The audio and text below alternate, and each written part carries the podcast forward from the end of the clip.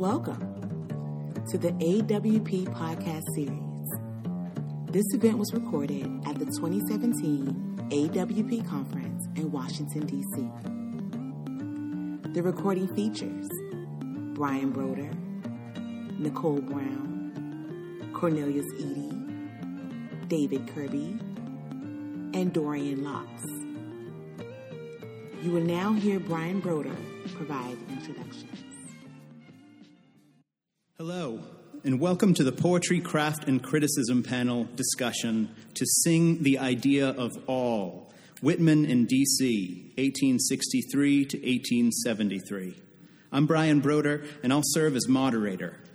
After I introduce the panelists and provide a thematic overview of this event, each poet will offer a brief presentation. We'll then have a discussion about subtopics raised throughout the presentation, followed by an audience Q&A. And I will say, too, that Cornelius, unfortunately, may have to leave early, so you'll forgive him in advance for that.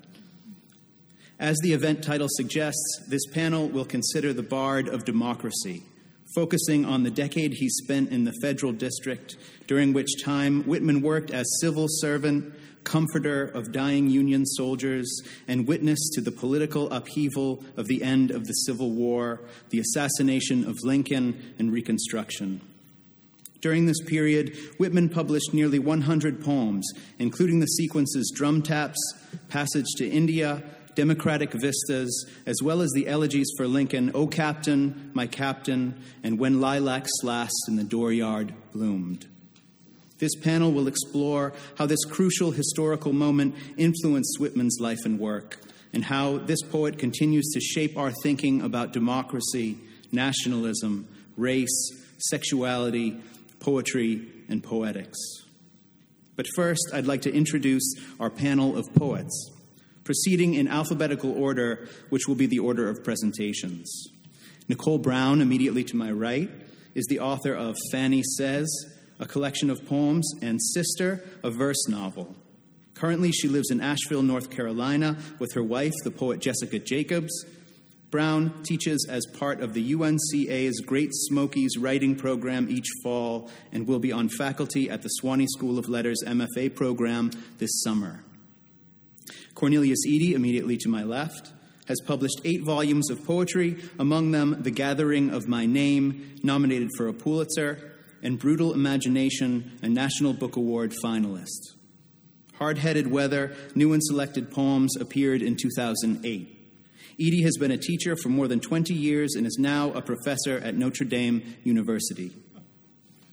David Kirby, on my right, is the author of more than 24 volumes of criticism, essays, children's literature, pedagogy, and poetry.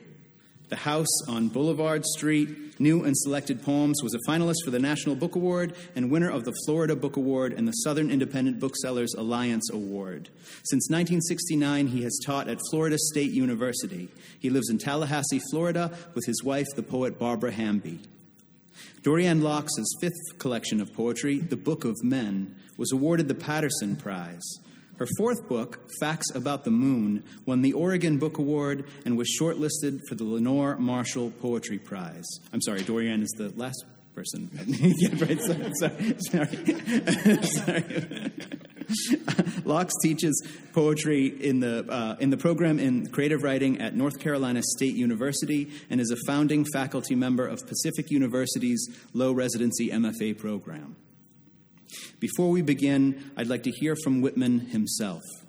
Here is the final section of The Wound Dresser, one of the poet's most unflinching and most tender poems of the Civil War.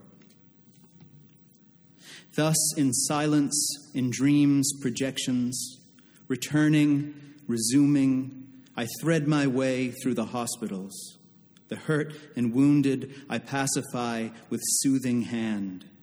I sit by the restless all the dark night. Some are so young. Some suffer so much. I recall the experience sweet and sad. Many a soldier's loving arms about this neck have crossed and rested. Many a soldier's kiss dwells on these bearded lips. Please welcome Nicole Brown.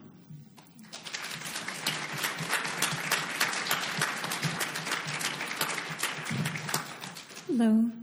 I just want to share something with you. My good friend Melissa just gave this to me. It's a Walt Whitman Centennial Celebration published by Beloit Poetry Journal back in 1954. If y'all want to come up and just touch it, it was only 75 cents. And I love that Langston Hughes is in here, Charles Olson, I recognize. And I love the continuity of that and the fact that that journal has been around so long. It's really beautiful. So I'd like to read what I have written because I get a little nervous. So I thought, just rather than just talking. So here we go. The meanest kind of bawling and blowing office holders, pimps, malignants, conspirators, murderers, fancy men, spaniels well trained to carry and fetch, terrorists, male riflers, slave catchers, pushers of slavery, creatures of the president, creatures of the would-be presidents, compromisers, sponges, duelists, carriers of concealed weapons, the lousy combings and born freedom sellers of the earth. Does this sound familiar to you? This isn't from this morning's news, but is only a fraction of a very long list.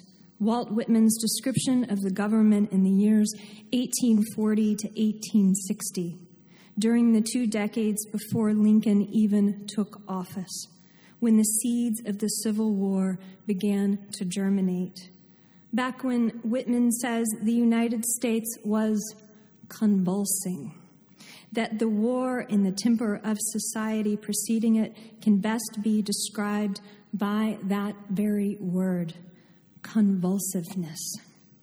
I imagine I'm not the only one here who senses this country in a very similar predicament now, who sees the aura of a seizure coming on, who in panic grabs for a wallet to cram into the mouth before the world blurs.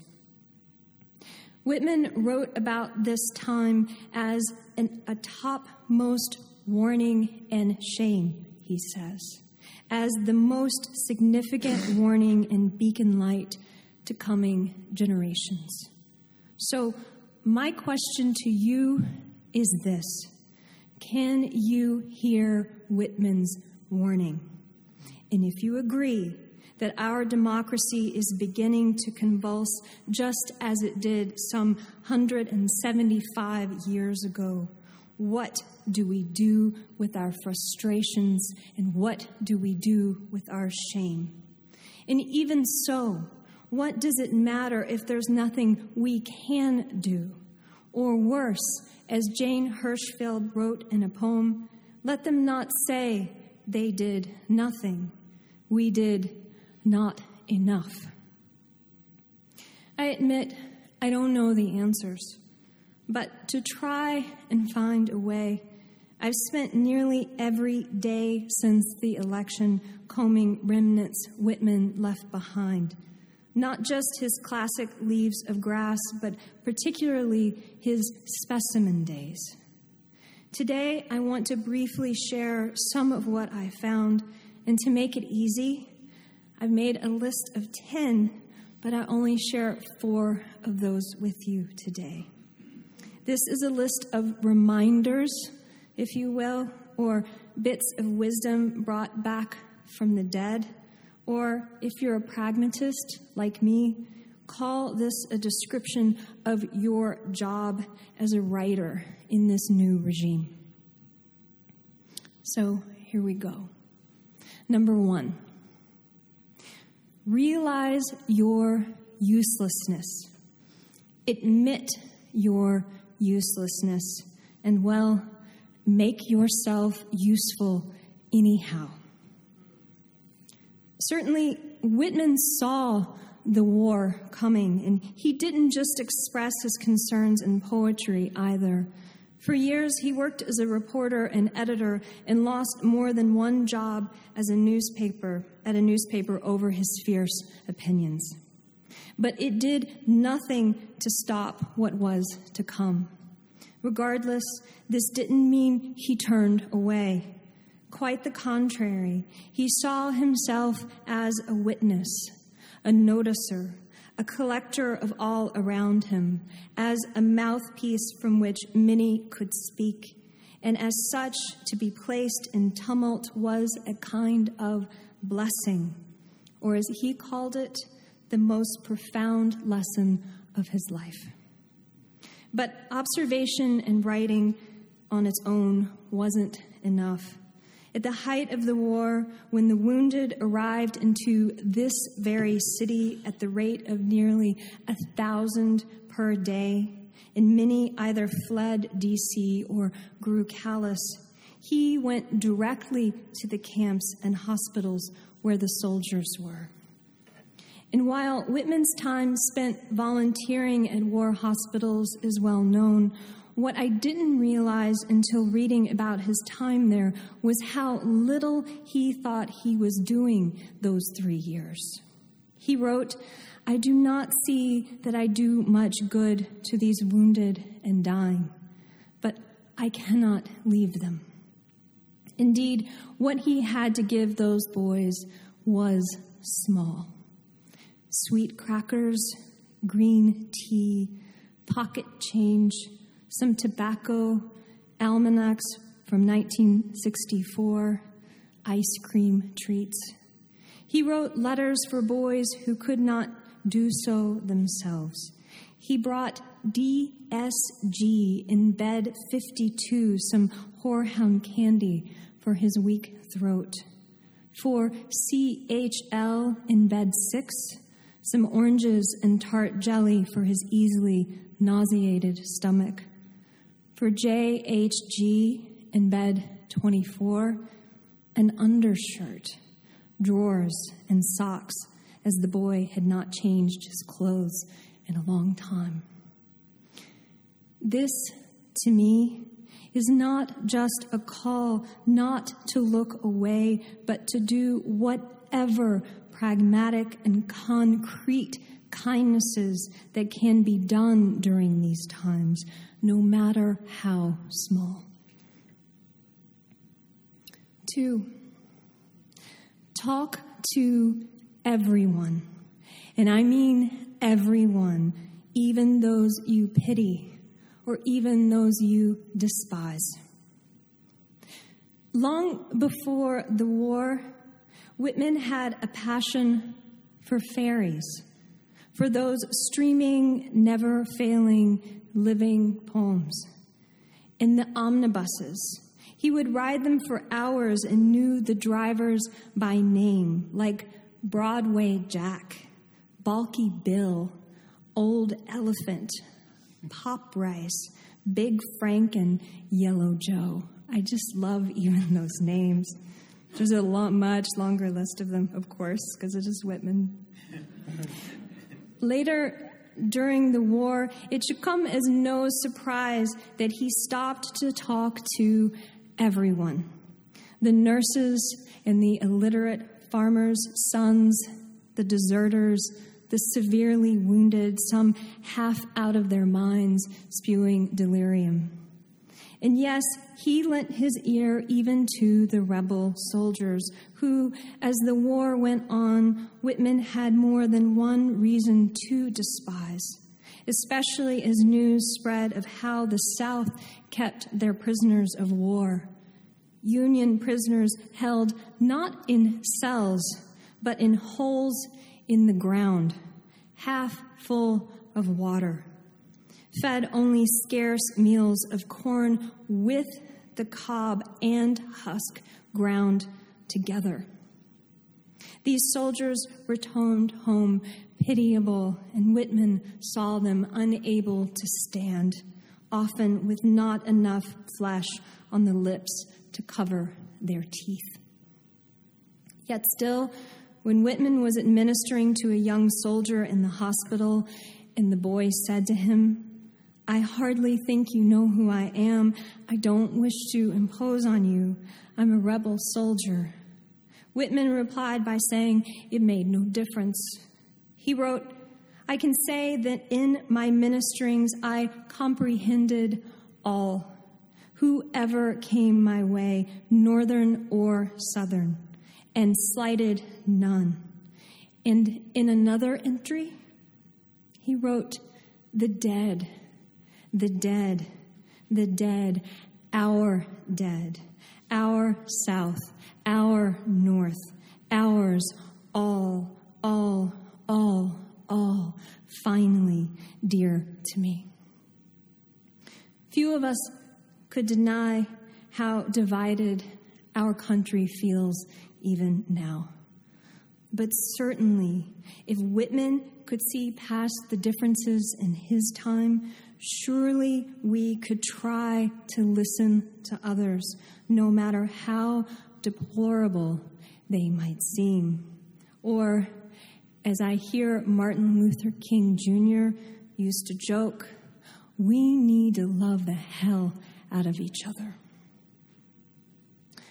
3, go outside. That's right. We should all get off our damn computers, put on our walking shoes, and go outside.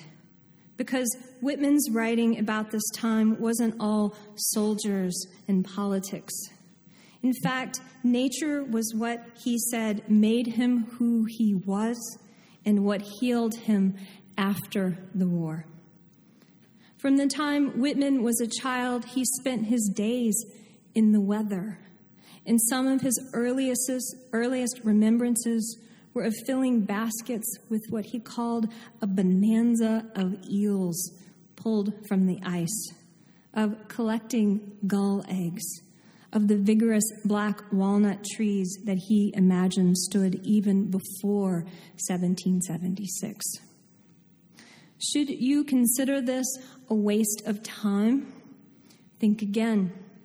Shortly after the Civil War, Whitman witnessed a flock of birds passing through the darkness overhead in the middle of the night. Immense flocks migrated its velvety rustle for hours, so big as to last from midnight until 3 a.m. Now, who here has ever witnessed a flock of birds that large, especially up here? My guess is no one has, because they don't exist anymore. Ironically, even back then, already, Whitman himself was mourning the diminishment of nature, such as the thoroughly rural character of Brooklyn, asking even then, who remembers the old places as they were? Who remembers the old citizens of that time? So my question then is this: if we aren't outside paying attention not only to what is, but what is no longer there, how will we bear witness to our world? How will we protect it? By the way, should you think Whitman would be a denier of climate change? Know how he believed in science, how he called science the arms that lifted him first and embraced him best.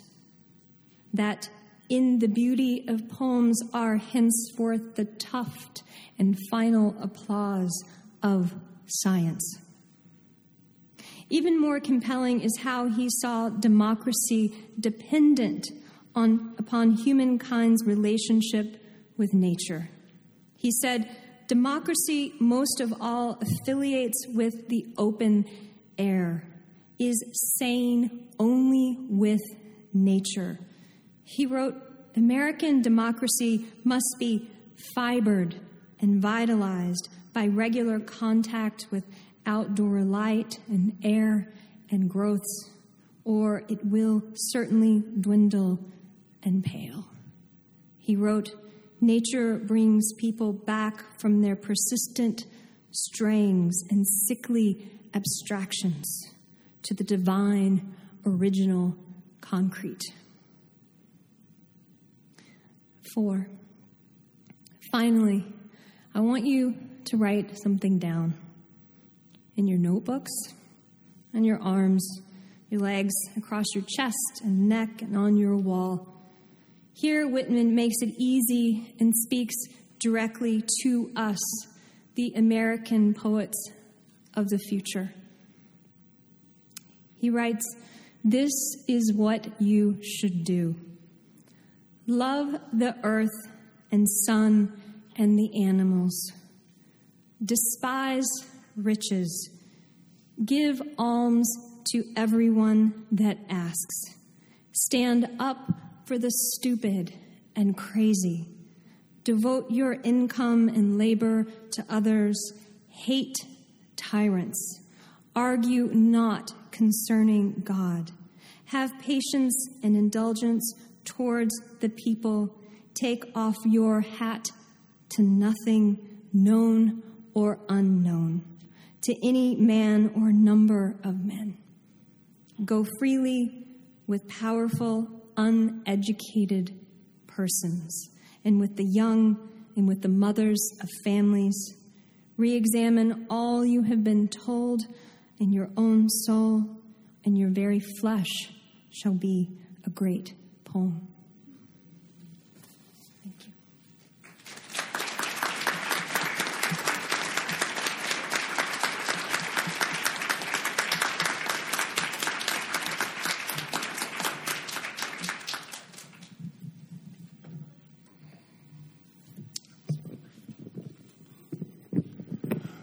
Okay, as I'm turning on my media, I'd like to correct one part of the introduction to me. I am no longer at Notre Dame. I am, for the past 7 years, been teaching at the University of Missouri.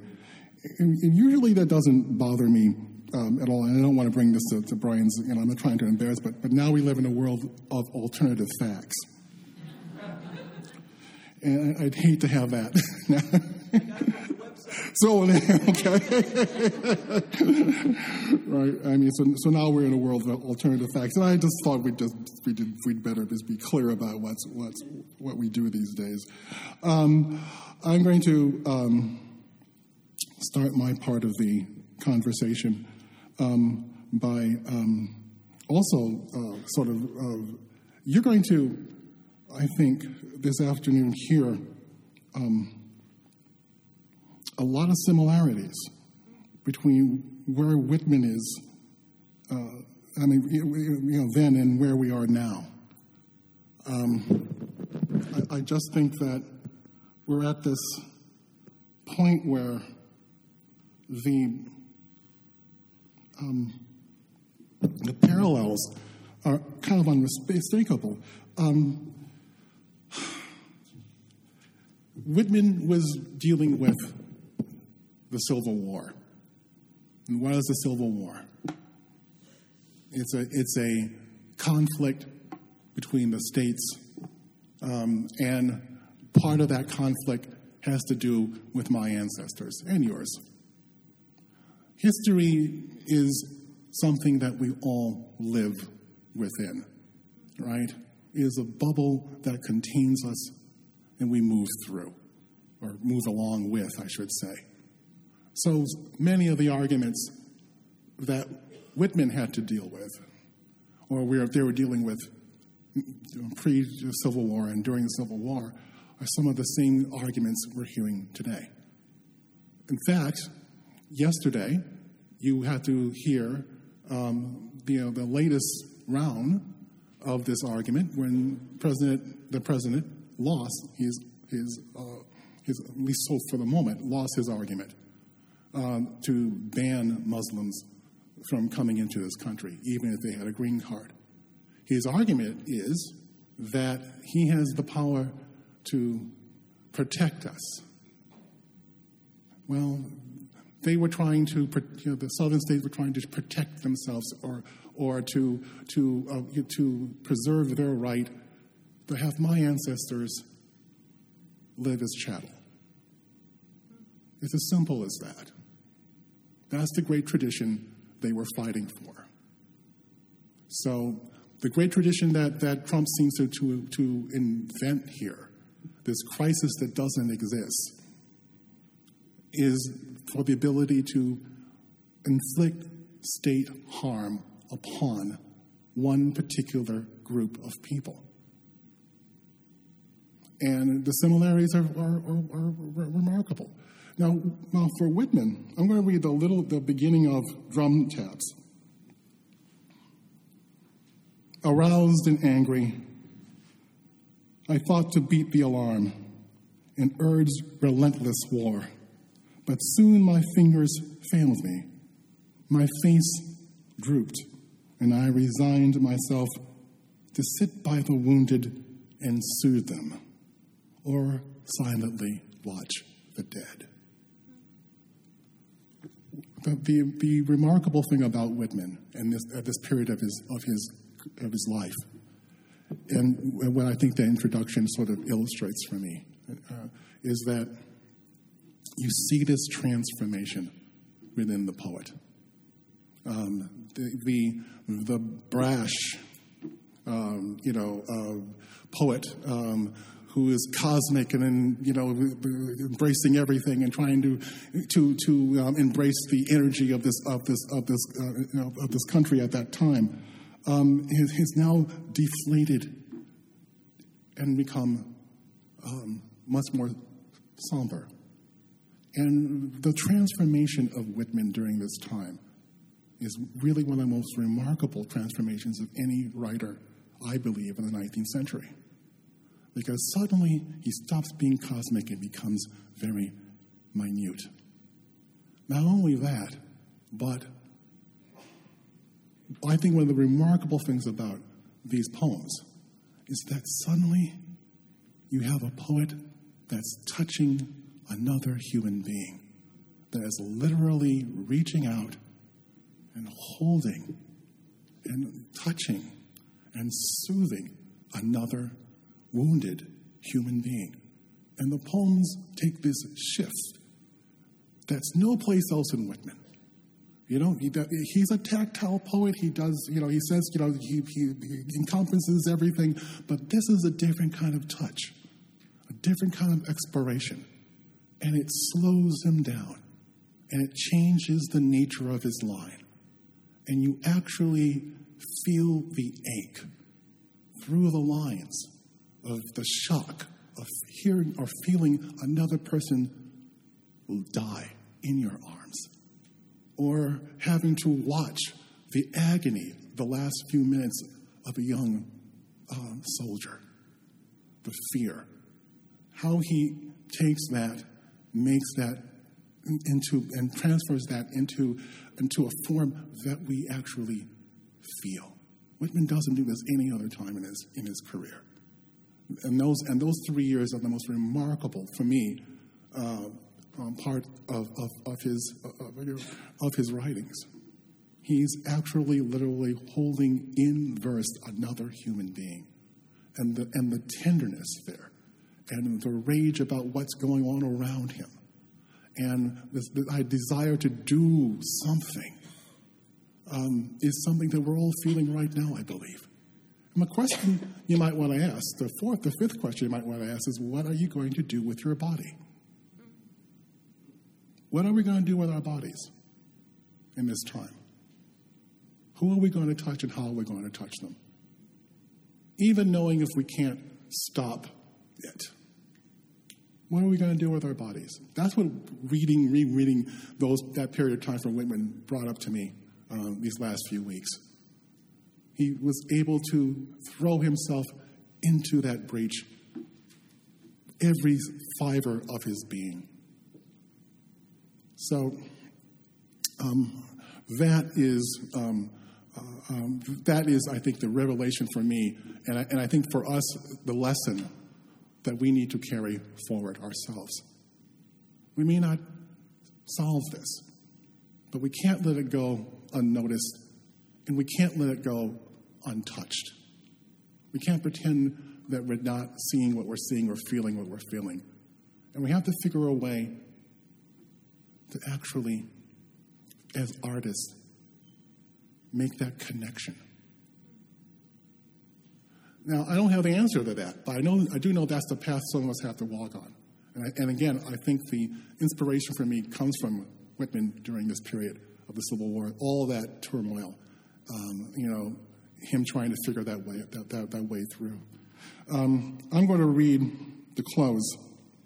I wasn't going to be long here. I'm going to read a poem of mine that has Whitman in it. And the reason I'm going to read it is because it was the beginning of another period of time, another war. This is just before the Iraq War. And the first Iraq War, I should say. Yeah. I hope it loads, yes. So it was dealing with that feeling of what happens next, and also it deals with loss, and the loss here was friends. Now it's poets, and I'm thinking particularly of Tom Lux, who just died recently. A very, very dear man. I mean, we weren't very, very close friends, but Tom did a lot for my career. There are so many poets whose stories will begin. Suddenly Tom appeared and said, suddenly Tom called me up, and then that's the sort of person in poet he was. And so all of this loss is also touching this, and Whitman as well. And the poem is the title poem for Hard-Headed Weather. The leaves wave off their stems as I drive my small red car under this grumpy November sky towards our house upstate. Fingers of bare branch, an argument between the wind and any object the wind decides to push. Pelt of sleet, the hard-headed weather, a limbed landscape nudged towards sleep.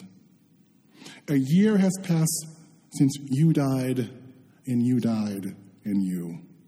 A world absent of all of you all fidgets at the edge of war and misadventure. Friends, who'd guess I'd own doors your hands won't open, floors never to carry your tread. Against the rolled-up glass, a CD thrums a folk song about dying. I think of Whitman in the Civil War, how he cradled the wounded at the Army Field Hospitals. Long, long I gazed, he wrote, high and lonesome as a catgut fiddle. His polite notion of death, now a kid's thready pulse, even his kiss can't repair. I feel my breath verse. This old throat croak, chorus. I feel the push and pull of gusts that buffet the car frame. Almost a sail, nearly a kite. That tug before you rise.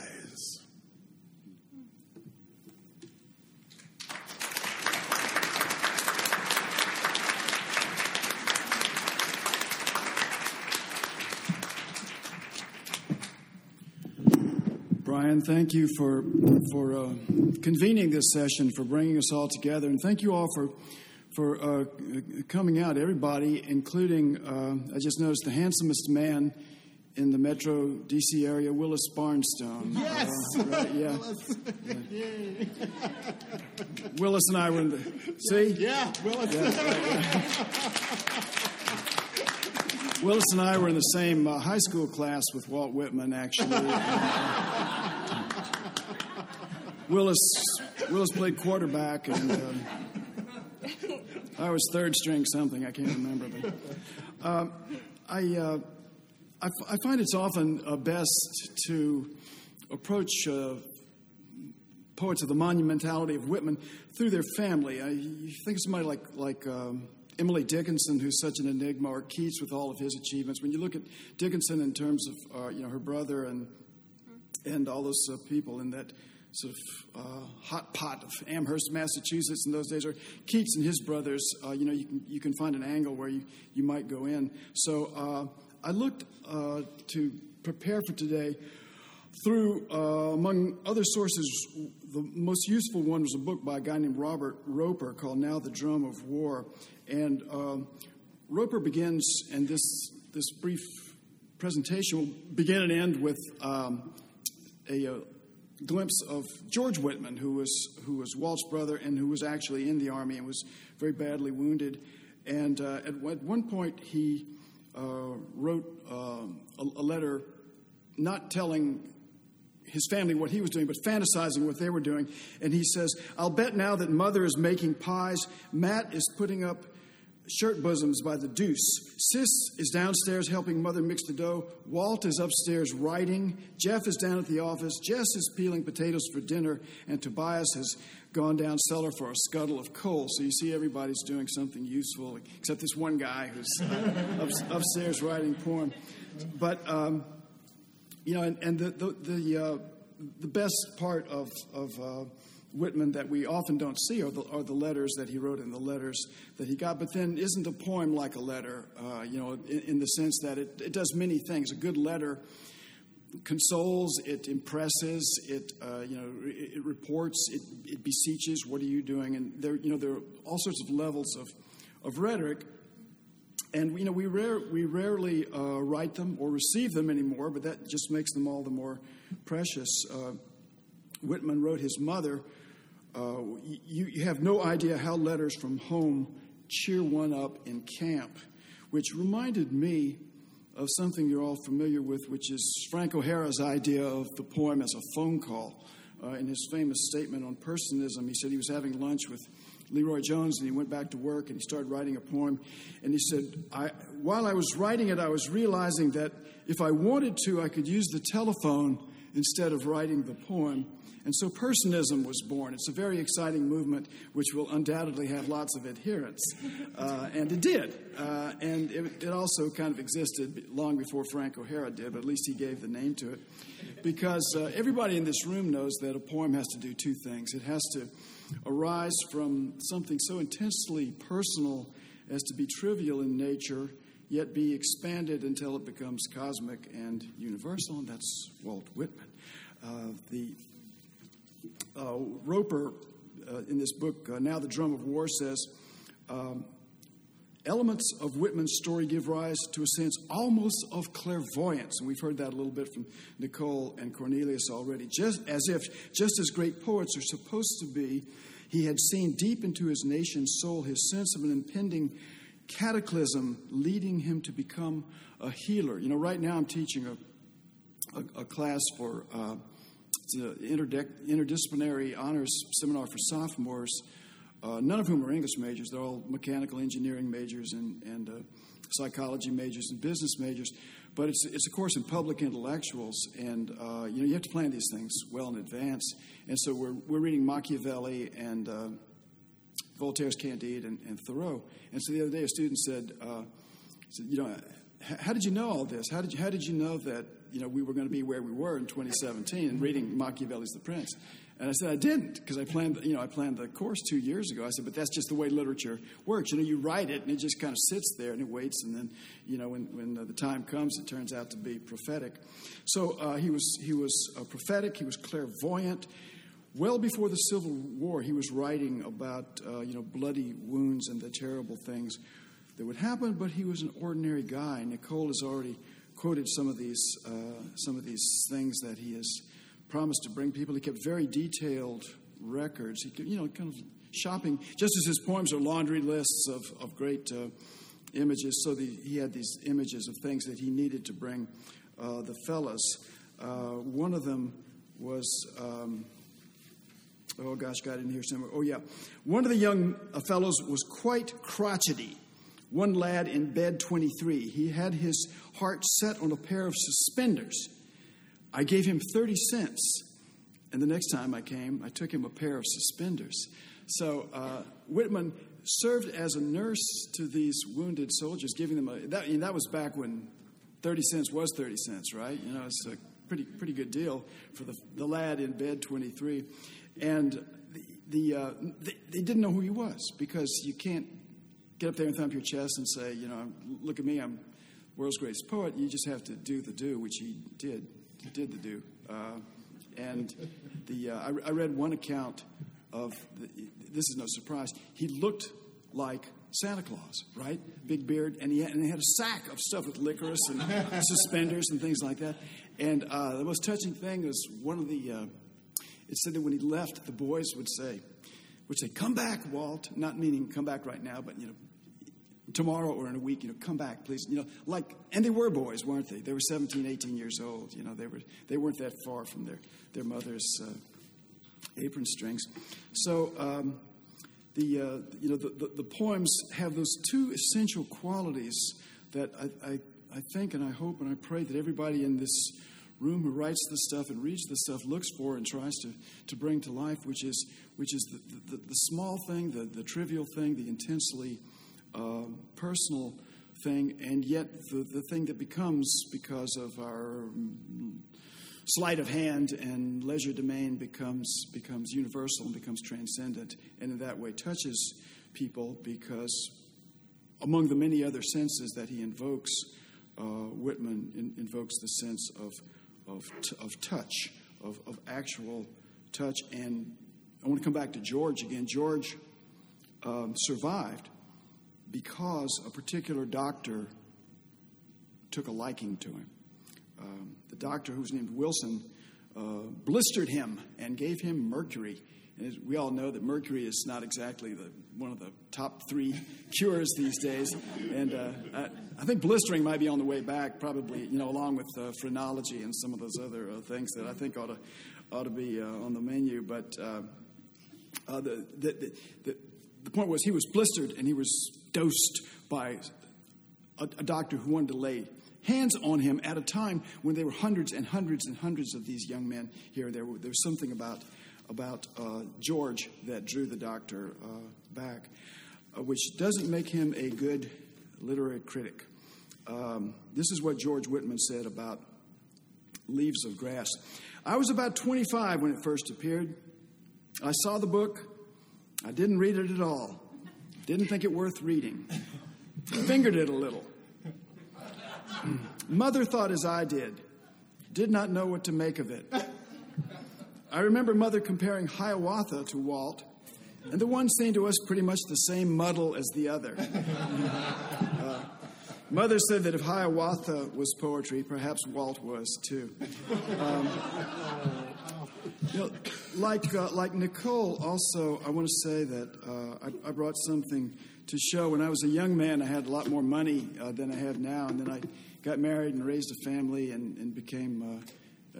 as you see me now, impoverished and happy. But back then, I didn't want to just take my, you know, the pennies that I had and put them into the Coke and potato chip diet. So whenever I got a payment for a reading or one of those $12 royalty checks that we get every year, I saved it up, and I always tried to buy a book with it. And so back then, I bought a copy of Drum Taps. And it's signed by Whitman, and I brought it. And if you want to look at it later, you can't borrow it. But I'll be happy to show it to you. Thank you very much.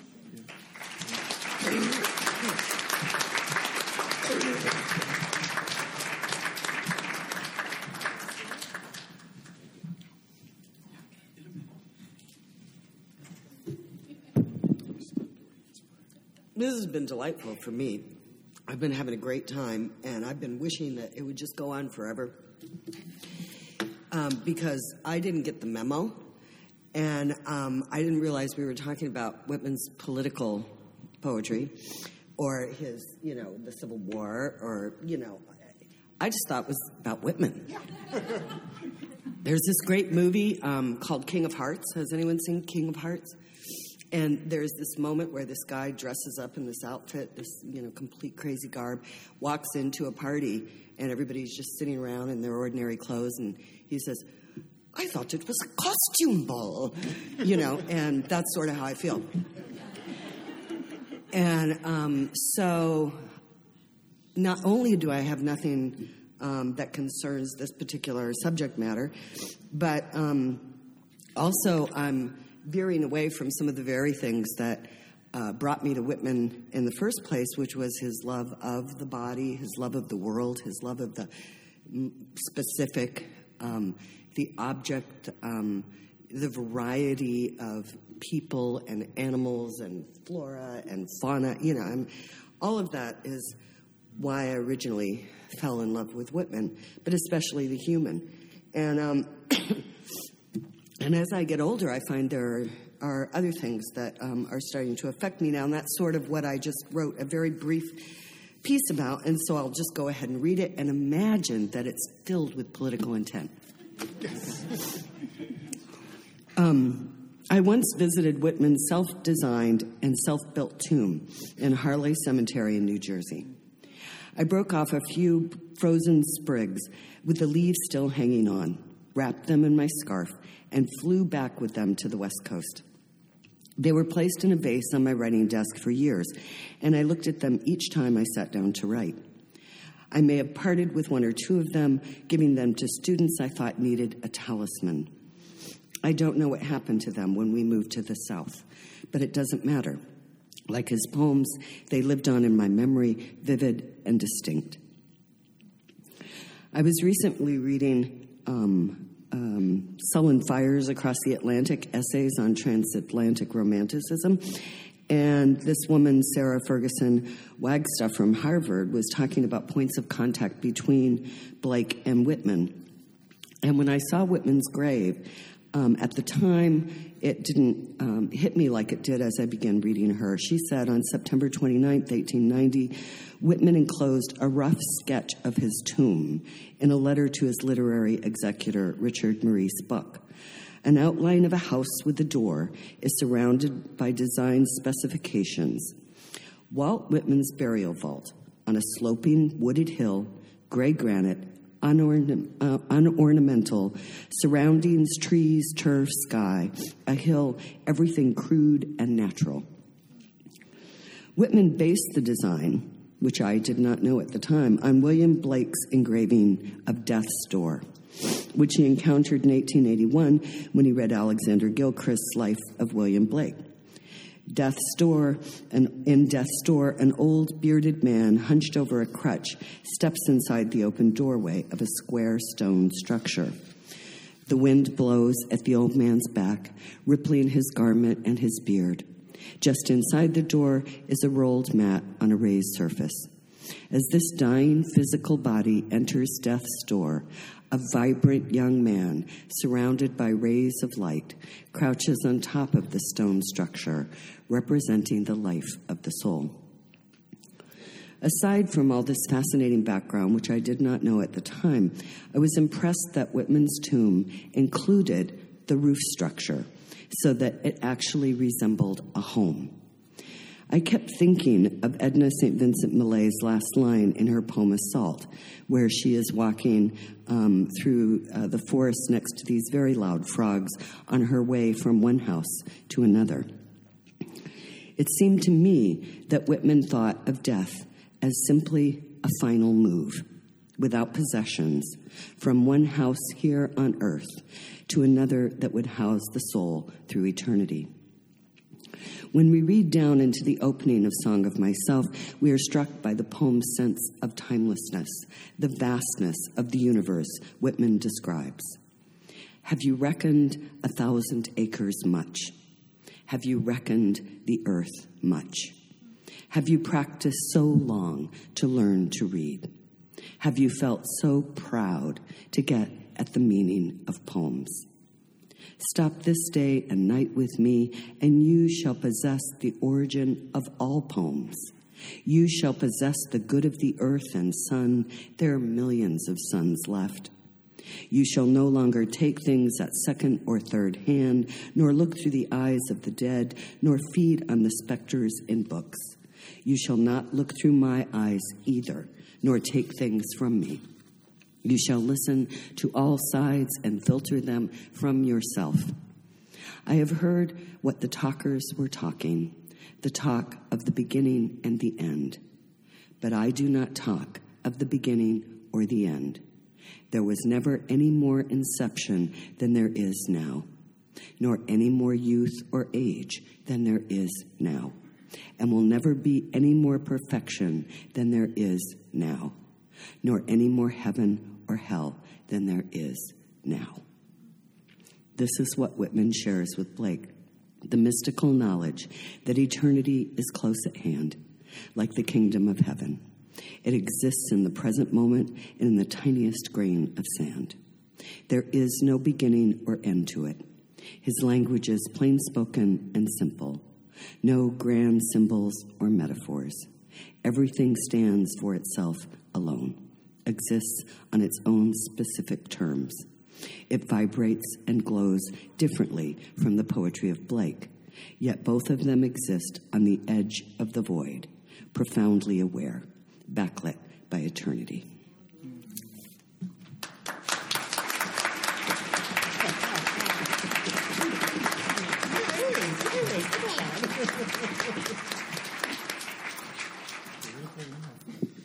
Thank you all so much. That was wonderful. So what I'd like to do now is, well, I guess I'll just ask a question and see who on the panel would like to respond. And then after we finish that discussion, I'd like to, just because considering time, we don't have a whole lot, I'll just open it up to you all and take your questions for the panelists. So Nicole mentioned that great word convulsiveness, which Whitman used to describe the period preceding the Civil War as well as the war. Whitman also saw this convulsiveness as somehow justifying his poetics, his line. Of course, he had been writing in this line for decades before this, but he did see it as something of a justification. So my question is, do we see, now that we're, as Nicole pointed out, living in a period of convulsiveness, if you agree with that or not, do we see any echoes of this in terms of the way that either you all are thinking about making poems in terms of line, in terms of poetics, or the work of others who are writing right now about the kind of convulsive events of our time?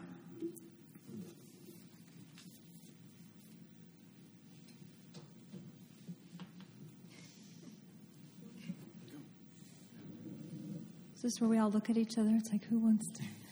I think it's hard to say because it feels so new, right? I mean, it's not new, but now it's news. It's there. I know that for me, since November, it's scarcely all I can think of. And when I was asked to be on this panel, my first thought was, I am no Whitman expert. I'm just an enthusiast. I was one of those barefooted hippie kids that carried Leaves of Grass through the park. But so I, was studying him this fall and looking so desperately not only into his life but into his lines. And one of the things I thought was really interesting that Allen Ginsberg said that I found so interesting, and that lineage between Whitman and Ginsberg. And then Ginsberg talked about these long lines of Whitman in that the lines made room for everything. The lines made room for everybody. And I don't know what that means for my work or the work that's going to come from others, but I do feel like we need to find a way to make room for others in our work, and we need to find a way to turn our focus outwards and to listen and love really hard. And of course it's going to affect the form that those poems will take. But we're in a hard place now, because my answer to almost everything is I don't know, but I'm looking. But I'm kind of horrible about being ready to respond to the calls that people are getting these days to write certain kinds of poems of resistance or poems of protest. When you get that call, you hope that you've already written that poem, sometime before, and you wrote it, 11 years ago, and it's just maybe you can give it a haircut or something like that. But as I look back and see some of my former students gazing balefully at me back there's Kim, there's Seth and Jen and Dominique and Sarah, and up here Kelsey and Landis and another Jen, because I made them all keep bits journals, which is I've never had any original ideas, and so the bits journal I stole from Whitman, who didn't have exactly that, but he had a kind of a coffer that was apparently of the right size, and he would write on scraps of paper and chunk scraps of paper in there. When the coffer's lid, when he had to sit on it to get it closed, and he would pull the pieces of paper out and tape them together and make poems. And so I think that's.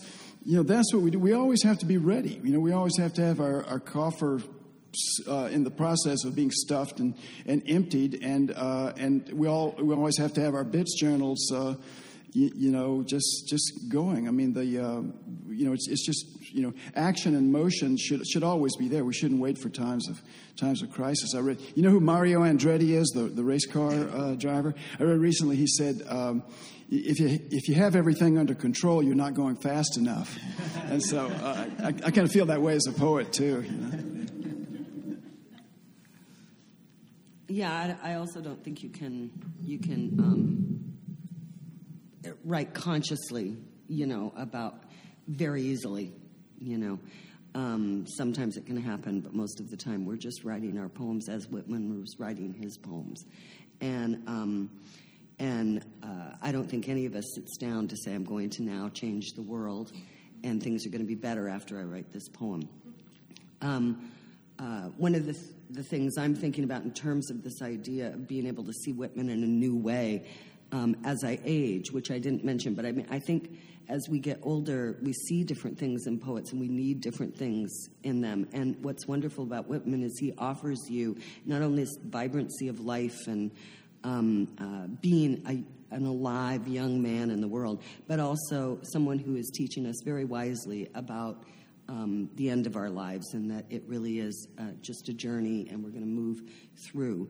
Just as we're going to move through this history that we're living in right now, this is just one moment in many moments that we have lived in, since there have been human beings on the planet.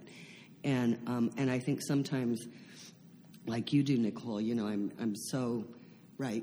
I feel it's such a weight, and oddly enough, right, reading Whitman makes me that weight kind of come off of me, because I remember, oh, that's right. This is just one moment in my life, and this is just one moment in our lives, or in our life as a country. We've been through so much as a country. When you think about, and then all the other countries and the planet, And so that gives me hope somehow that this is momentary. It's going to change, like everything changes. And Whitman is the king of change, and how things will find their way, like water, to where we should be. And it doesn't mean, as David's saying, that we shouldn't be active and act and, but that we should allow ourselves to find it lifted from us for a while, because then it's more difficult to act if you feel so burdened, So read Whitman, and he'll make you feel better. And then go out and march. Questions? And remember to please speak up if you do have a question, because we're recording this.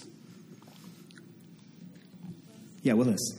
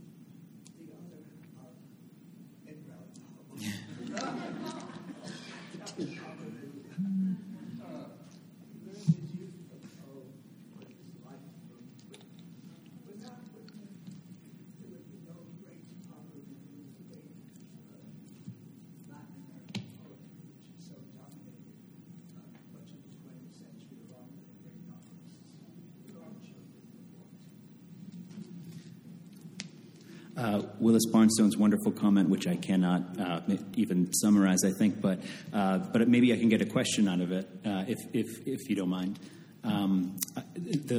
His comment was concerning Borges and Neruda and how both poets were influenced very heavily by Whitman. I guess, and so we should also keep in mind, of course, that this conversation extends beyond the United States and indeed into the world. So I guess my question to follow up on that comment would be, what other poets are we turning to during these uncertain times?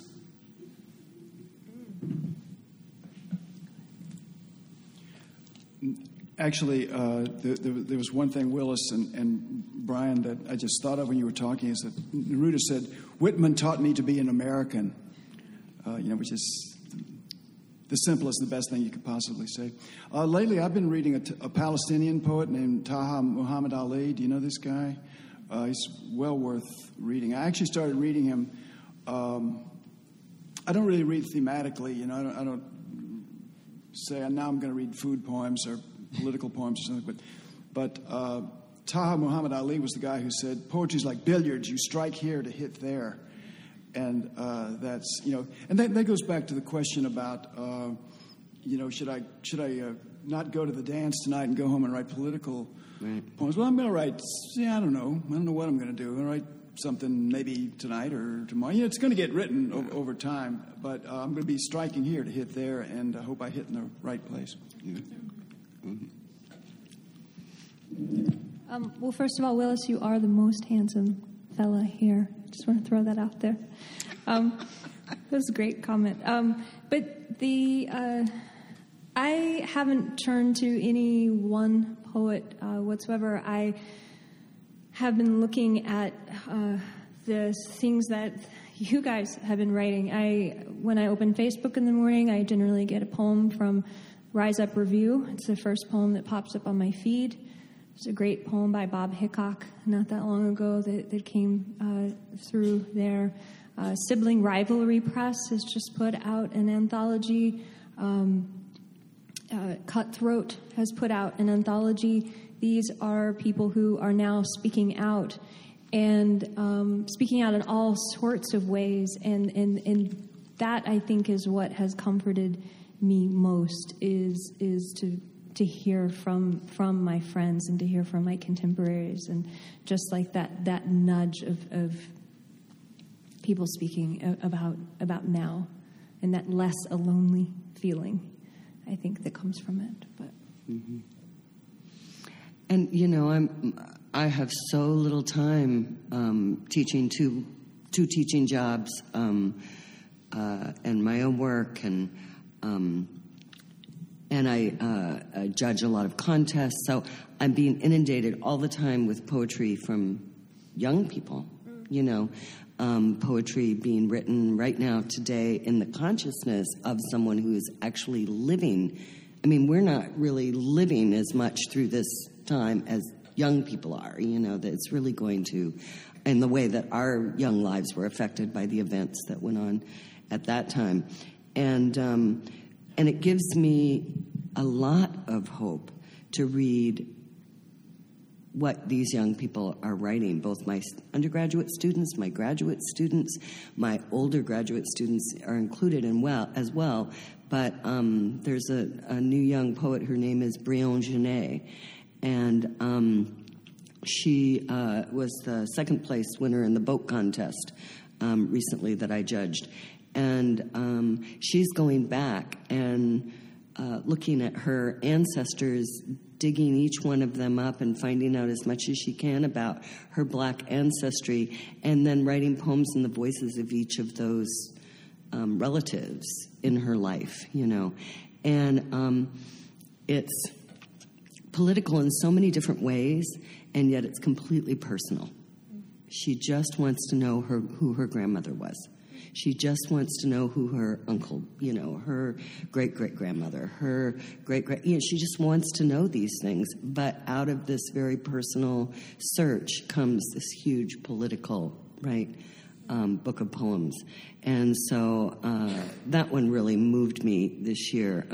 My graduate students, what they're writing moves me to tears to know that there's this new generation of poets who will be replacing us, you know, and that they're as fervent about it and alive in it as we are and have been in our lives.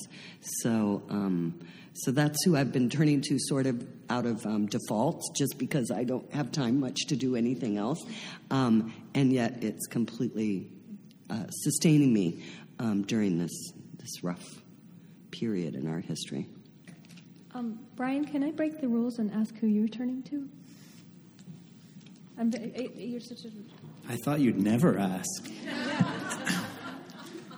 I don't really know. Wordsworth, actually, particularly his the earlier poems. I just started rereading Hopkins too. I don't know why. Last night I've been sort of under the weather, so I took a bath last night and I read The Wreck of the Deutschland. So the wreck of the United States. Yeah, that's good. You know, another thing too is remember there's more fish in the sea than poetry. You know, there's music. There are things like, well, I mean, when I say music, I think you could take Ginsberg's America, and you could take the Declaration of Independence, and you could put Little Richard's Tutti Frutti side by side, and there's not that much difference in them. You know, the language is different, but the takeaway is the same. Lately, I've been reading Lewis and Clark's journals. Those guys could not spell worth a lick.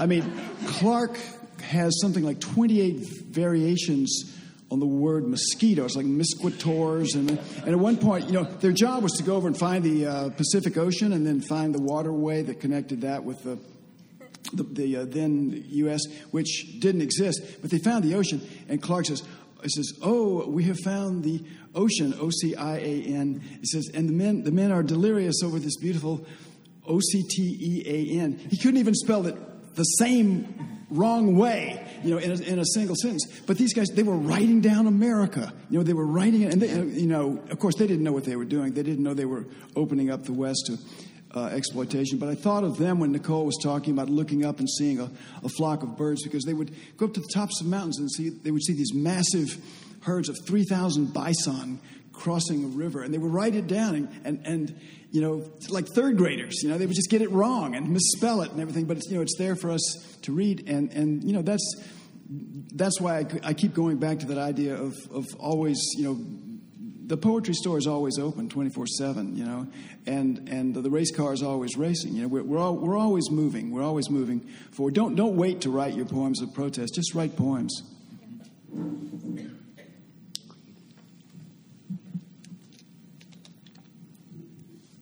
Question? I think we have 5 minutes. Yes. So this is just a thank you. It's not a question. I think many of us have been reaching for Whitman these days. I think you've helped us understand why we might have had that impulse.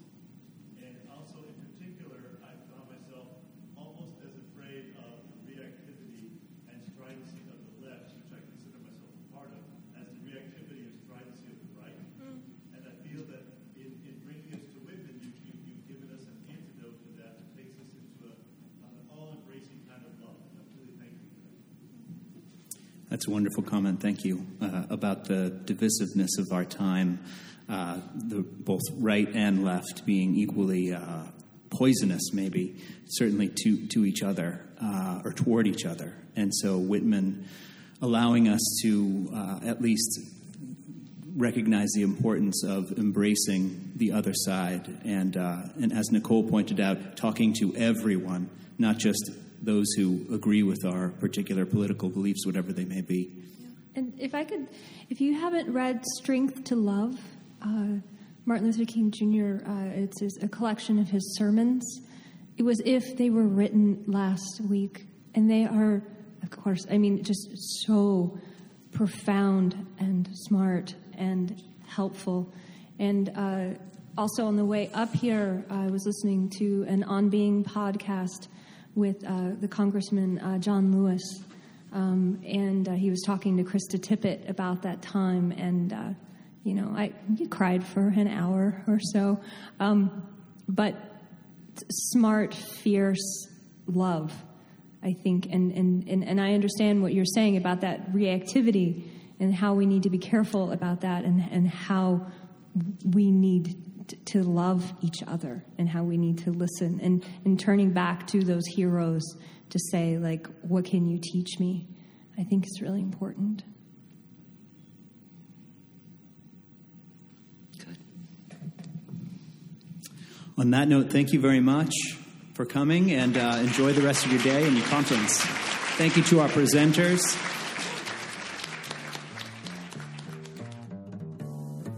Thank you for listening to the AWP podcast series. For other podcasts, please visit our website at www.awpwriter.org.